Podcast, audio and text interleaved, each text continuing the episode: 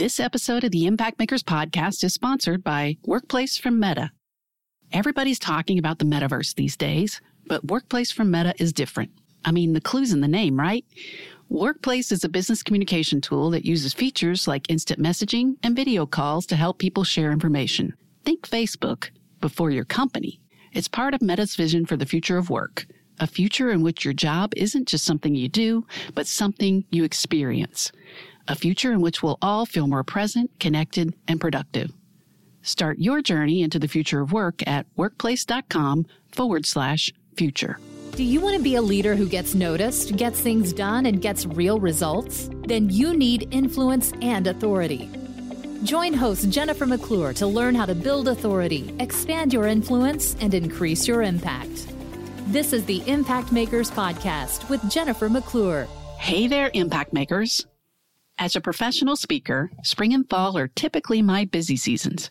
And thankfully, 2022 has been a little bit closer to, quote, normal, meaning more in person events, more traveling, and more trying to run two businesses while being out of the office and away from my desk a majority of the time.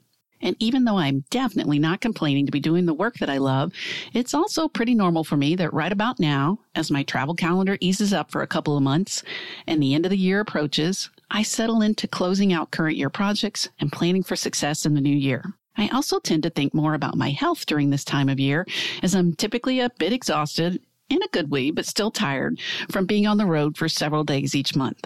So, because I'm starting my time of reflection and preparation, and also because there are quite a few new listeners to the Impact Makers podcast, I thought I'd share an episode from the archives on the importance of self care.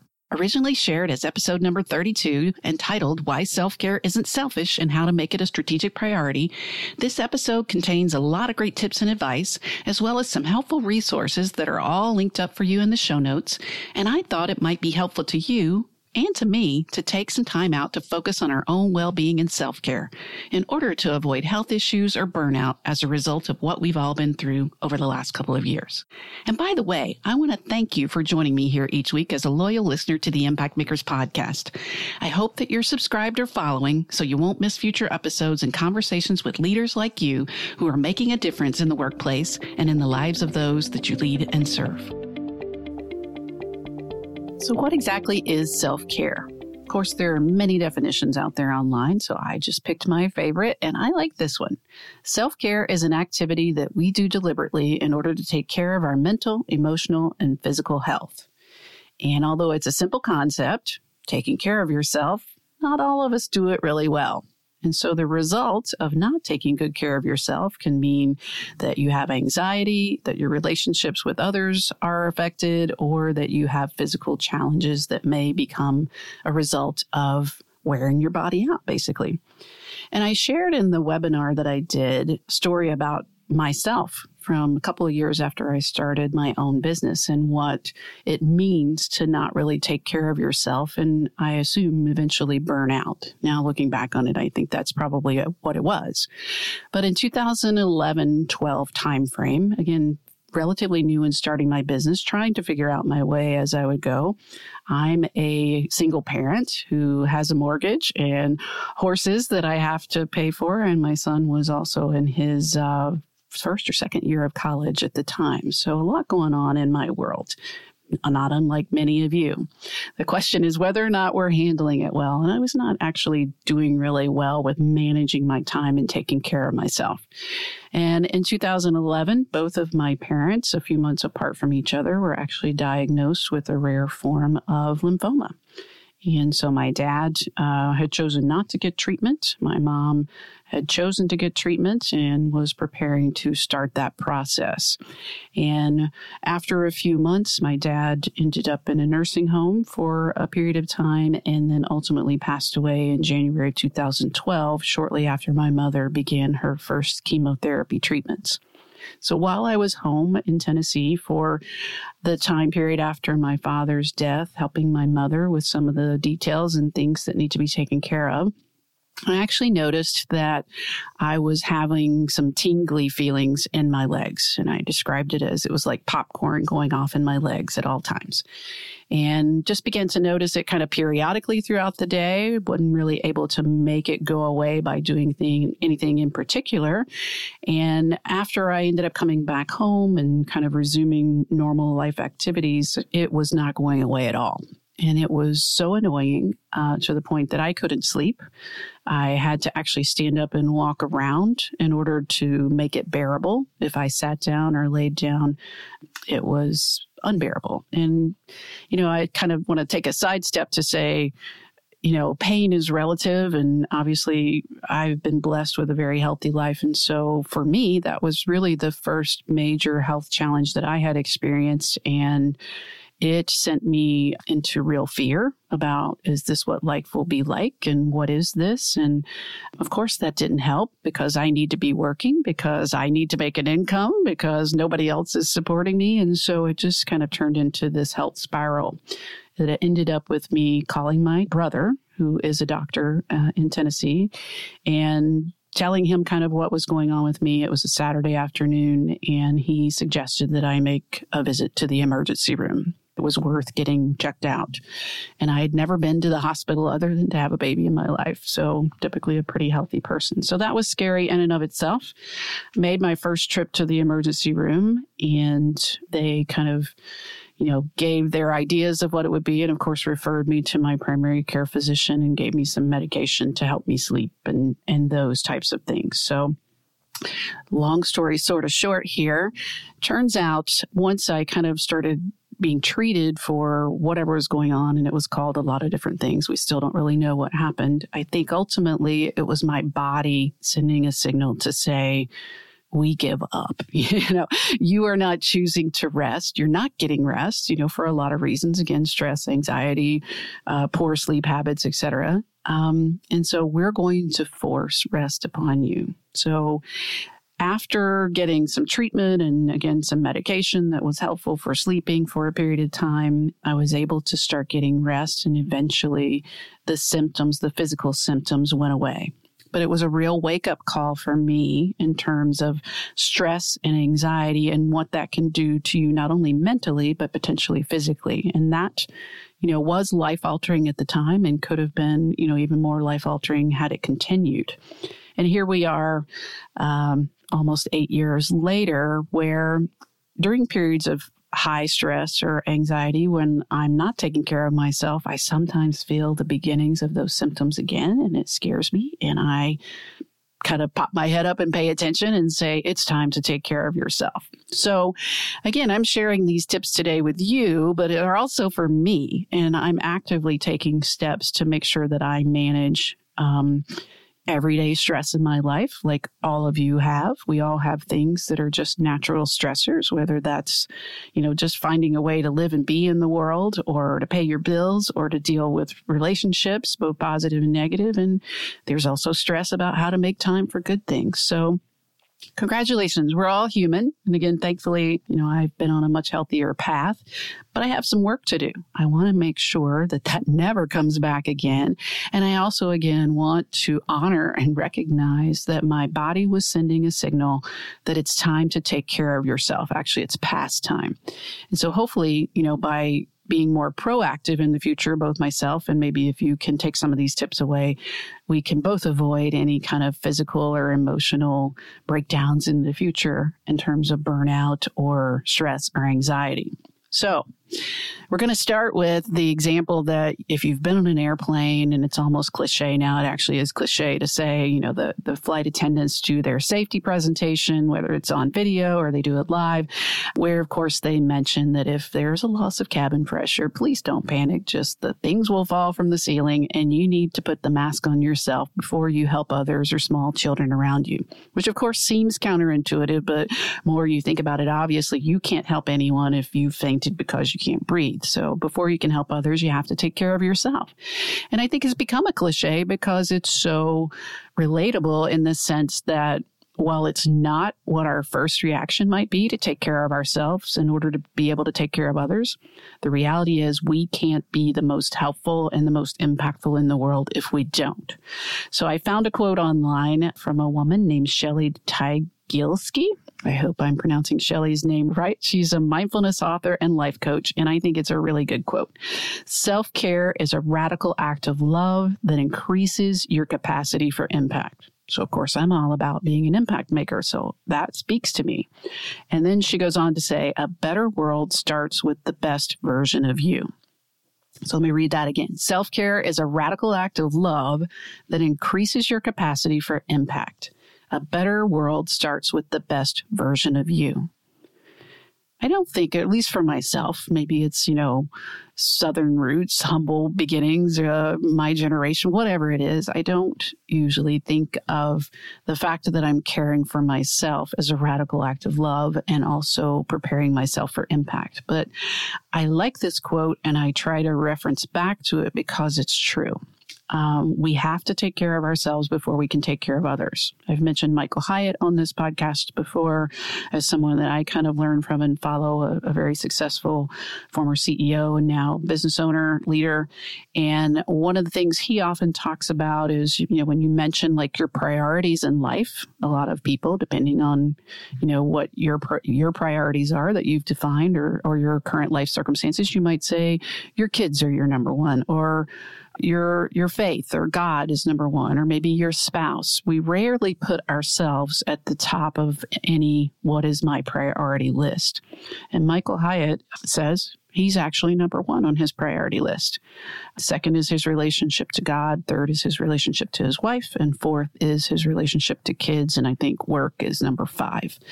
And you're all, we're all entitled to create our own lists. But he goes on to explain again, if I don't take care of myself, then I can't be the best and highest use for God in this world. I also can't serve my wife and my family, and I certainly can't do my work.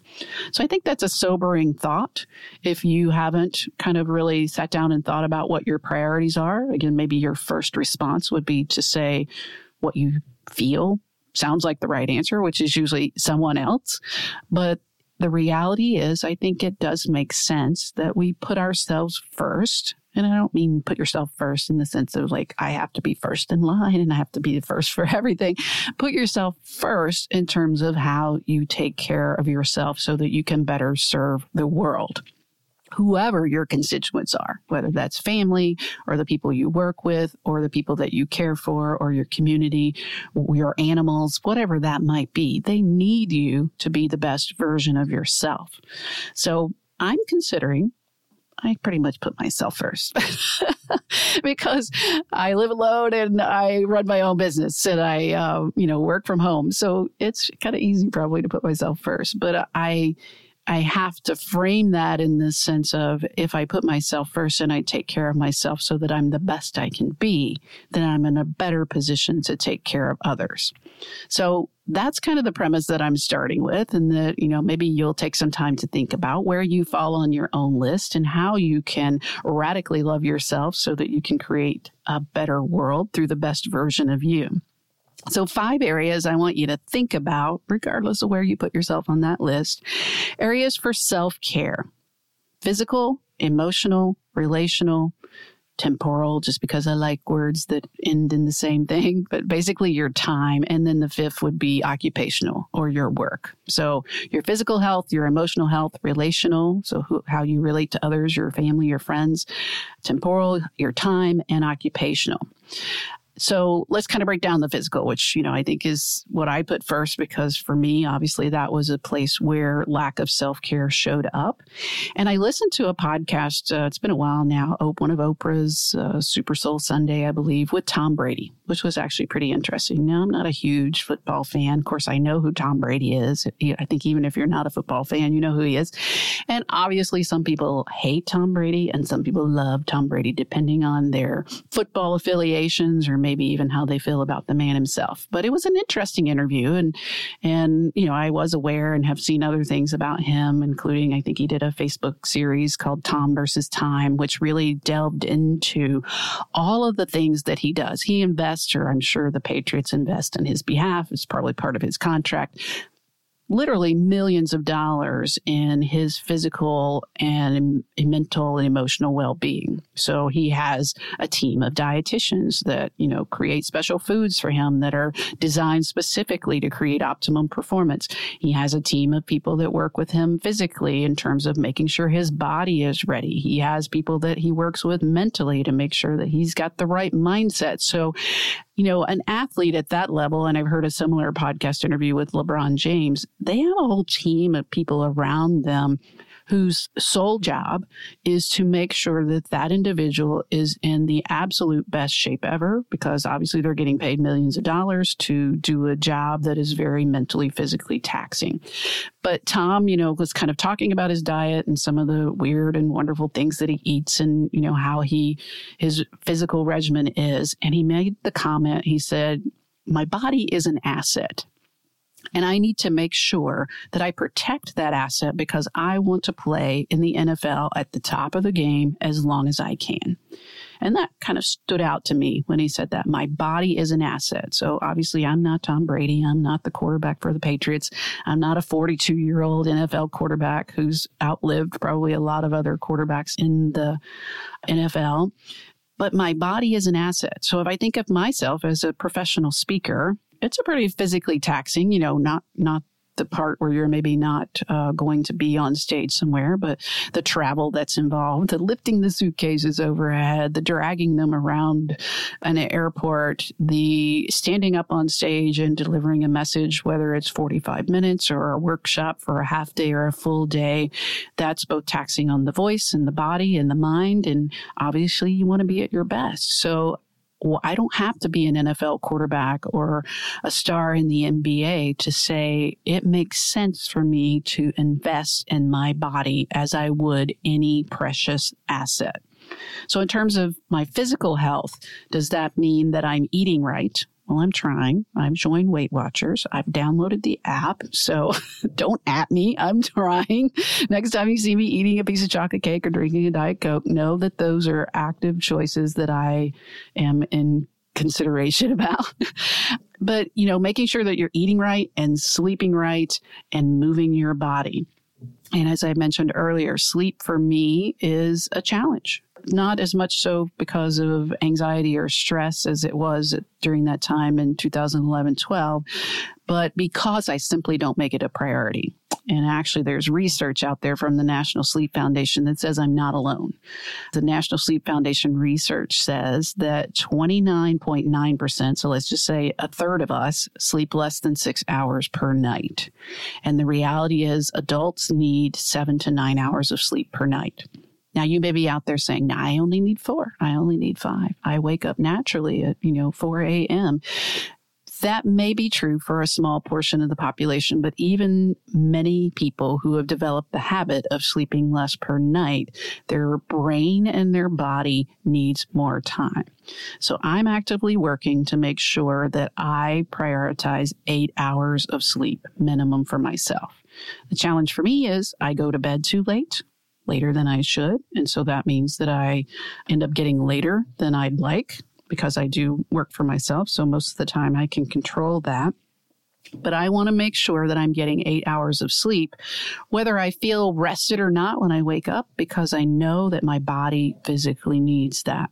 So if you, like me, are not prioritizing your sleep, maybe as you set your goals for 2020, what can you do?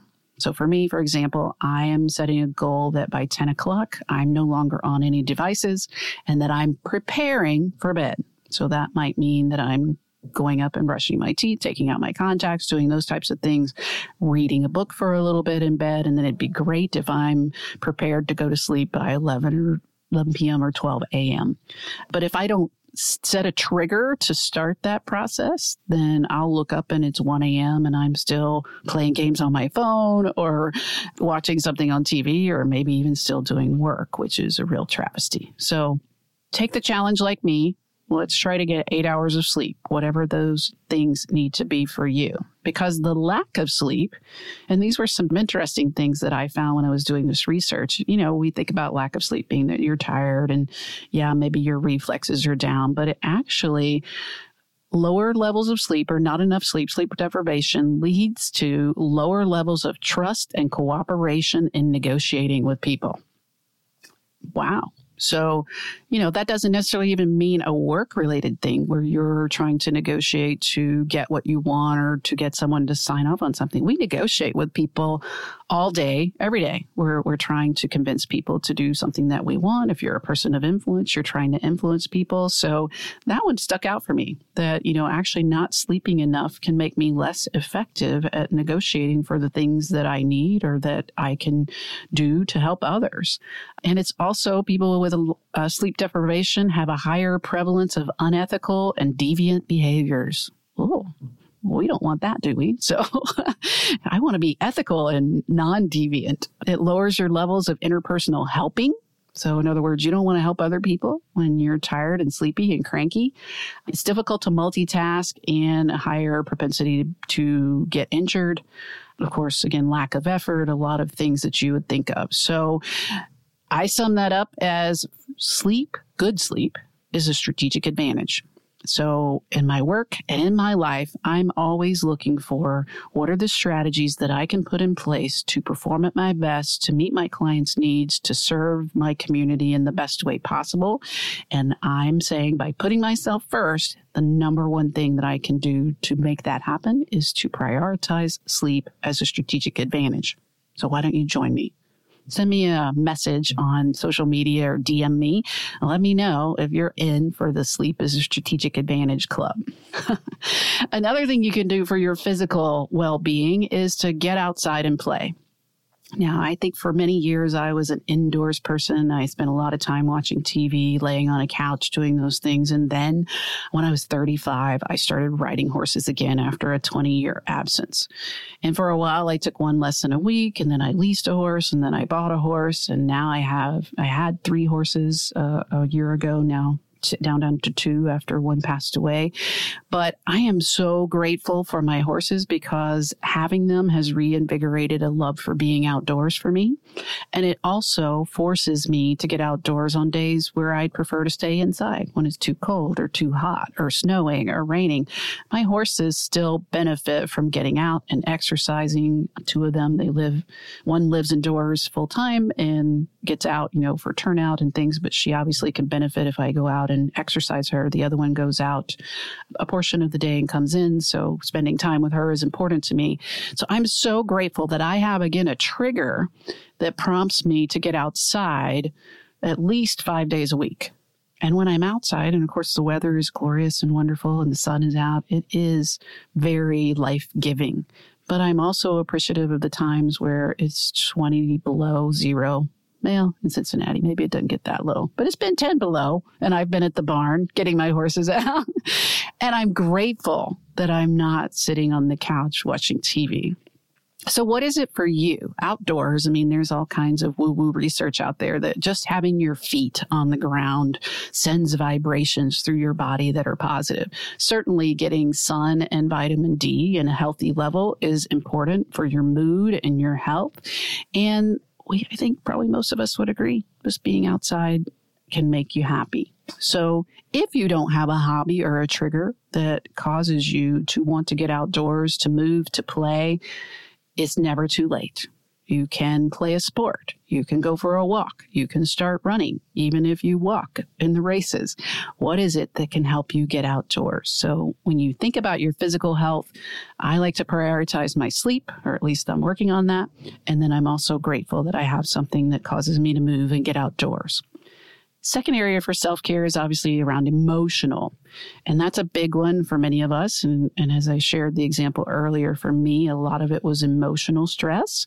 Um, and that can be an ugly thing for a lot of people, both in how you relate to others and also, you know, the choices that you make, good or bad. So I like to choose to be happy. And I'm going to give myself a B plus on this. On the physical, I would probably give myself a, a B minus because I don't exercise as much as I should, but I'm going to give myself a B plus. I'm going to give myself an A minus. Let me change that grade. An A minus to choosing to be happy. I'm a generally happy person.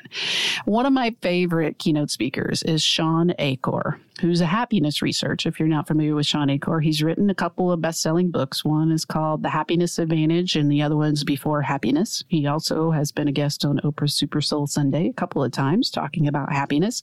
And he's delightful to hear as a speaker. He talks a million miles an hour, but he is, again, a happiness researcher and a Harvard professor who teaches classes on happiness, the most popular class, I think, at Harvard for a while.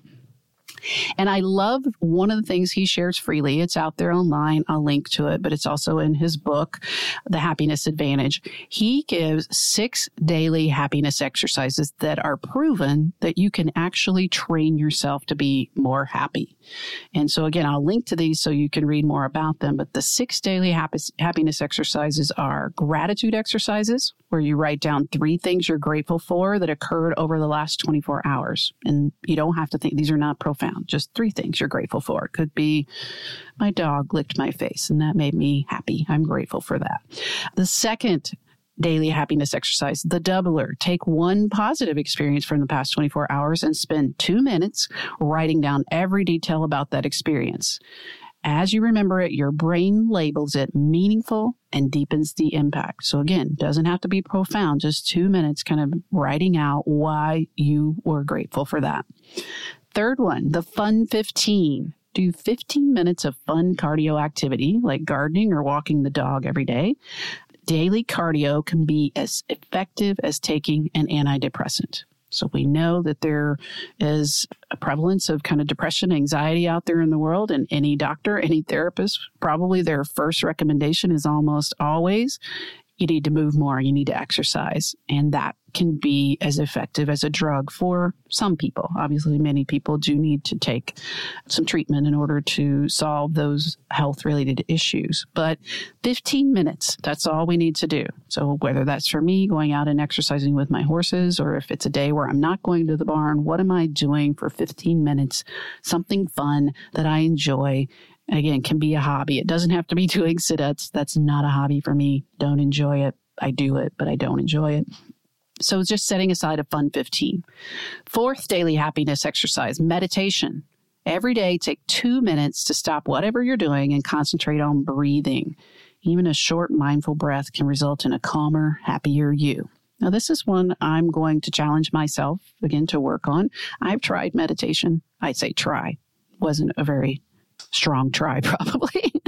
My mind wanders. I start to think, and I think, you know, anybody who is good at meditation says that's normal. Just bring your mind back. So, but two minutes. I've downloaded the Calm app. I can use that to just meditate for two minutes. Fifth area for daily happiness exercise conscious act of kindness. I love this one. At the start of every day, send a short email or text praising someone you know. Our brains become addicted to feeling good by making others feel good. Every one of us has time to do this. It's a matter of prioritizing it or putting it on your schedule. Why not put it on your calendar? First thing in the morning, a quick text message to someone or a quick email or maybe a voicemail if, if you like those things. Just tell someone, Hey, I really appreciate you. Thanks for doing this for me. You know, we don't do that enough. I just did a podcast interview yesterday where one of the questions was, How do leaders show appreciation? And my response was, We need to schedule it. You know, most of us naturally think we're better at showing appreciation than we are with our family members, with the people we work with or that work for us. And we're actually not as good at it as, we think we are. And no one can give too much appreciation. So schedule it. The start of every day, send a quick message to somebody and thank them or praise them. And then finally, the sixth happiness exercise from Shawn Achor deepen your social connections. Spend time with family and friends. Social connections are one of the best predictors for success and health and even life expectancy. So, as I said, I'll link to those in the show notes. I think those could be life changing for all of us. I do pretty well with three of the six. I'm going to really make uh, it a priority to do more of that, both in the fourth quarter of this year and into 2020, because who doesn't like to be happy? I like to be happy and I want to make others happy as well. So the third area for self care is around your relationships, which so we ended on deepening social connections. What are you intentionally doing to develop and deepen your relationships? Now, some of you may be extroverted and you're like, I have thousands of friends and they're all very deep connections. And that's great. Good for you. Others of us may be challenged where you know, maybe you are introverted, or maybe you do live alone, or maybe your spouse travels a lot, so you end up alone. Whatever those reasons are, for most of us, being alone more often than not is not that healthy. So, what can you do to get out and just connect with other people? I know when I was going through a difficult period in my life after I got divorced many, many years ago, my mother gave me some very good advice. So thank you, Mom, for always bringing out those drops of wisdom. She said, Jennifer, you can't sit at home and feel sorry for yourself. I know this is a hard time and it is, you know, a, a difficult situation, but you've got to get out of yourself and give to others. So, whether that's going out and finding a place to volunteer, get involved in your church, things beyond your work life where you are involved in connecting with and volunteering and helping others. So, I've even the last few years, you know, I do a, lot of that to get out and connect now. I'm certainly gotten better at that, but, you know, I can do more. So, I've looked at volunteering like at the pet shelter, walking dogs. There's always, you know, feeding meals to homeless people or people in need there are always people in nursing homes that need to be visited, you know. So these are all things I can do. It's a matter again of not just saying, well, I could do all these things. I need to pick a couple and actually make them happen. So what are you doing to actually nurture communities and relationships? You may think you're doing a okay, but if you take a few minutes to kind of take a step back and say, do I have some meaningful connections out there? Not just the friends that I can call at 2 a.m. or the girlfriends that I go out with or the guy friends that we watch football, but are there others that I'm pouring into their life? Because that's an aspect of self care. Caring for other people, building meaningful relationships is important for you. Back to your number one priority, or potentially yourself as your number one priority. How can you help others? Fifth area, we're in the home stretch here, your time. So temporal. I am going to follow Maxine Waters' famous advice. I'm going to reclaim my time. And I have been on an active mission on this for the last few weeks. My time is probably my biggest Achilles heel, probably even bigger than sleep. And so I am working actively and using tools to reclaim my time. And I can tell you, there have been a couple of days recently where I have felt so good about how I managed my day and I went to bed that night thinking, why am I not doing this every day? Because this is actually productive. It's helpful. I feel good when I go to bed instead of feeling overwhelmed, like I'm never going to get ahead. And one of those things, a couple of those, actually three tools I'm going to share with you, and I'll link to all of these in the show notes. Number one is designing your ideal week. Now, this is something, again, I'm kind of baby stepping into. It's not perfect, but on Sunday evenings or Sunday afternoon, I'm actually sitting down and I'm using a Michael Hyatt technique. So there's Michael Hyatt again for you of designing my ideal week his technique is really design your ideal week and kind of have it as an ongoing template. I'm doing it on a week to week basis to try to get used to the idea where you actually take your calendar and you block out times for specific activities. So I'll link to in the show notes an example of the ideal week. Actually, it's an Excel spreadsheet that he created. You can use and modify of your own. It's at livingforwardbook.com forward slash resources forward slash ideal dash week. Again, that's a long URL. Feel free to look it up in the show notes. But he gives an Excel spreadsheet there where you can block out time for processing emails, for phone calls, for doing project work, for creativity, for meetings, etc. And being very intentional about how I'm spending my time is life changing because yeah, I work from home, but a lot of people demand things of me or want my time how can I protect that and ensure that I'm also setting aside time for those hobbies and activities and caring for others? And I think this is a great template that he shared to get you thinking about your ideal week. If you work in an office, I think back to my time as a professional in the corporate world. You know, I didn't really have control of my time because there were constantly people stepping in my office. Can I have a minute? There were people scheduling meetings over my time. And I didn't take the intentional step to block time to actually work on things. This is a game changer So take a look at that ideal week calendar. Consider the idea of blocking out time on your calendar for specific activities, most importantly for the projects and the important work that you actually want to get accomplished. And I think a tip that Michael Hyatt shares is when you block this out on your calendar, so you've scheduled two hours for project work or something, you know, creative, etc. Then when someone says, can I schedule a meeting during that time or can we meet for a cup of coffee? You can honestly say, I have another commitment. And you can say no. Isn't that amazing? You could say, no, I have another commitment. And the reality is you have a commitment to yourself. You're not lying. You're not being evasive. I've got another commitment. My priority is to get this work done and I'm not available at that time that could be a game changer. Again, let me know if you're able to implement that. And I'll give you another resource around that. And I'm just going to link to this in the show notes. It's a, a, YouTube video from Amy Landino, who I enjoy following. She's all about good morning, good life, where she kind of goes through how to do calendar blocking using Google Calendar. So taking that ideal week concept Michael Hyatt shares, and then actually how do you block it out on your calendar? So check the show notes for the link to that, or you can just Google Amy Landino calendar block It's a very popular video out there. And again, you take that concept and make it your own. She actually schedules her entire life on her calendar. And if she, you know, takes less time or more time for something, she updates her calendar. I'm not that crazy about it, but I do find the concept and the practice of blocking time to be really helpful. And then finally, in terms of your time, are you actually scheduling creative time? That's where I have fallen down over the last few years. I have not actually scheduled time to be creative to to think about where my business is heading or what I need to do to improve my health or even you know what I need to do to help others. And I love the fact that Jeff Weiner who's the CEO of LinkedIn he's mentioned it several times. I've heard him speak several times on stage. He was also this is this like Oprah Super Soul alumni. Here he was on Oprah's Super Soul podcast. And he actually schedules and I think we have to believe him because he's said it more than once 90 minutes to two hours on his calendar every day just to think. And he says it's the single most important productivity tool that he uses. Now, we can look at this a couple ways. You can say he's a CEO of a multi billion dollar company. He can say he wants to schedule two hours and nobody's going to question him on that. But I think you can also look at the flip side and say he's the CEO of a multi billion dollar company who has a lot of demands on his time, legit demands. And so if he's prioritizing creativity time on his schedule, which he says the solution, as simple as it sounds, is to periodically schedule nothing. Use that buffer time to think big, catch up on the latest news industry news, not news.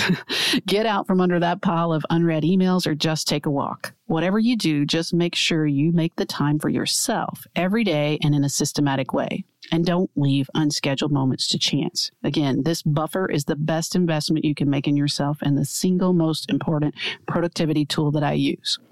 So maybe you can't start with two hours like Jeff Weiner, and you don't have an administrative assistant who's going to block people and gatekeep for you. But can you schedule 30 minutes? You should. I should. We need to be thinking about how to make things better in our business, in our work, on our teams, how to create more. That's the magic for making the most impact in life. And most of us, myself included, have really sold ourselves short by not scheduling that time. So I'm going to do it. Finally, the last area for self care, occupational. Are you in your workspace? Making sure that it's clear and clutter free and that you are at your best when you're in your workspace. I can think back to when I worked in the corporate world and I had the habit, you know, and again, it was a habit.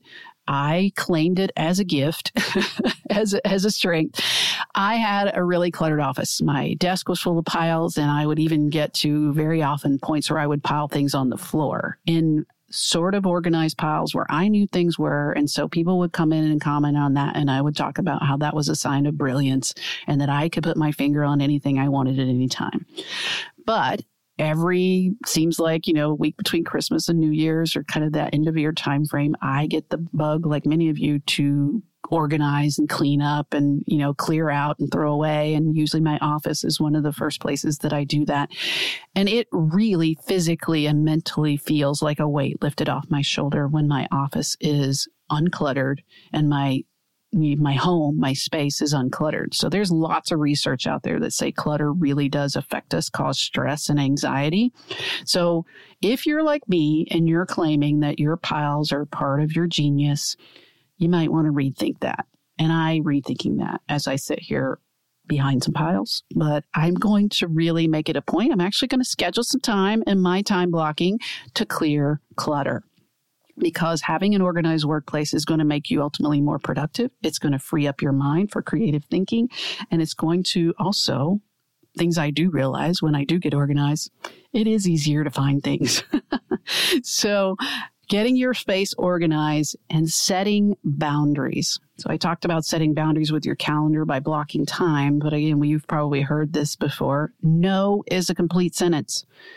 What are you willing to do in order to prioritize your self care? What are you not willing to do that you need to say no to in order to prioritize your self care? Whether it's more often with women or just I hear uh, people in general say it. We we have a hard time saying no. We're people pleasers. We don't like to say no to people and myself included. But I'm trying to learn how to recognize no, I can't do that or no, I'm not available or no, I'm not going to participate or no, that's not a good fit for me. Those are all complete sentences that I need to learn how to say better. So I've given you five areas to focus on, maybe now and into the new year as you begin to plan physical, emotional, relational, temporal, and occupational. And remember that self care is a radical act of self love that helps you to create more impact. So I'll just leave you with this. It's important to take care of yourself so you can show up every day and be your best self every day in order to take care of your employees, your company, and your family. So give it some thought about putting yourself first and whether you take some of my suggestions for improving your self care and taking better care of yourself. What are you going to do to put yourself first into the new year and beyond so that you can be your best? I'd love it if you'd share your thoughts and ideas with me. You can find me on Twitter at Jennifer McClure. You can find me on LinkedIn, Jennifer McClure. You can find me on Instagram at Jennifer underscore McClure. You can find me on Facebook as well. All you need to do though is hashtag it Impact Makers Podcast, and I will look for you and find you and celebrate your successes. It's time for you to get noticed, create change, and grow your influence. Don't waste any time. Subscribe to this podcast and help us get the word out by leaving a review.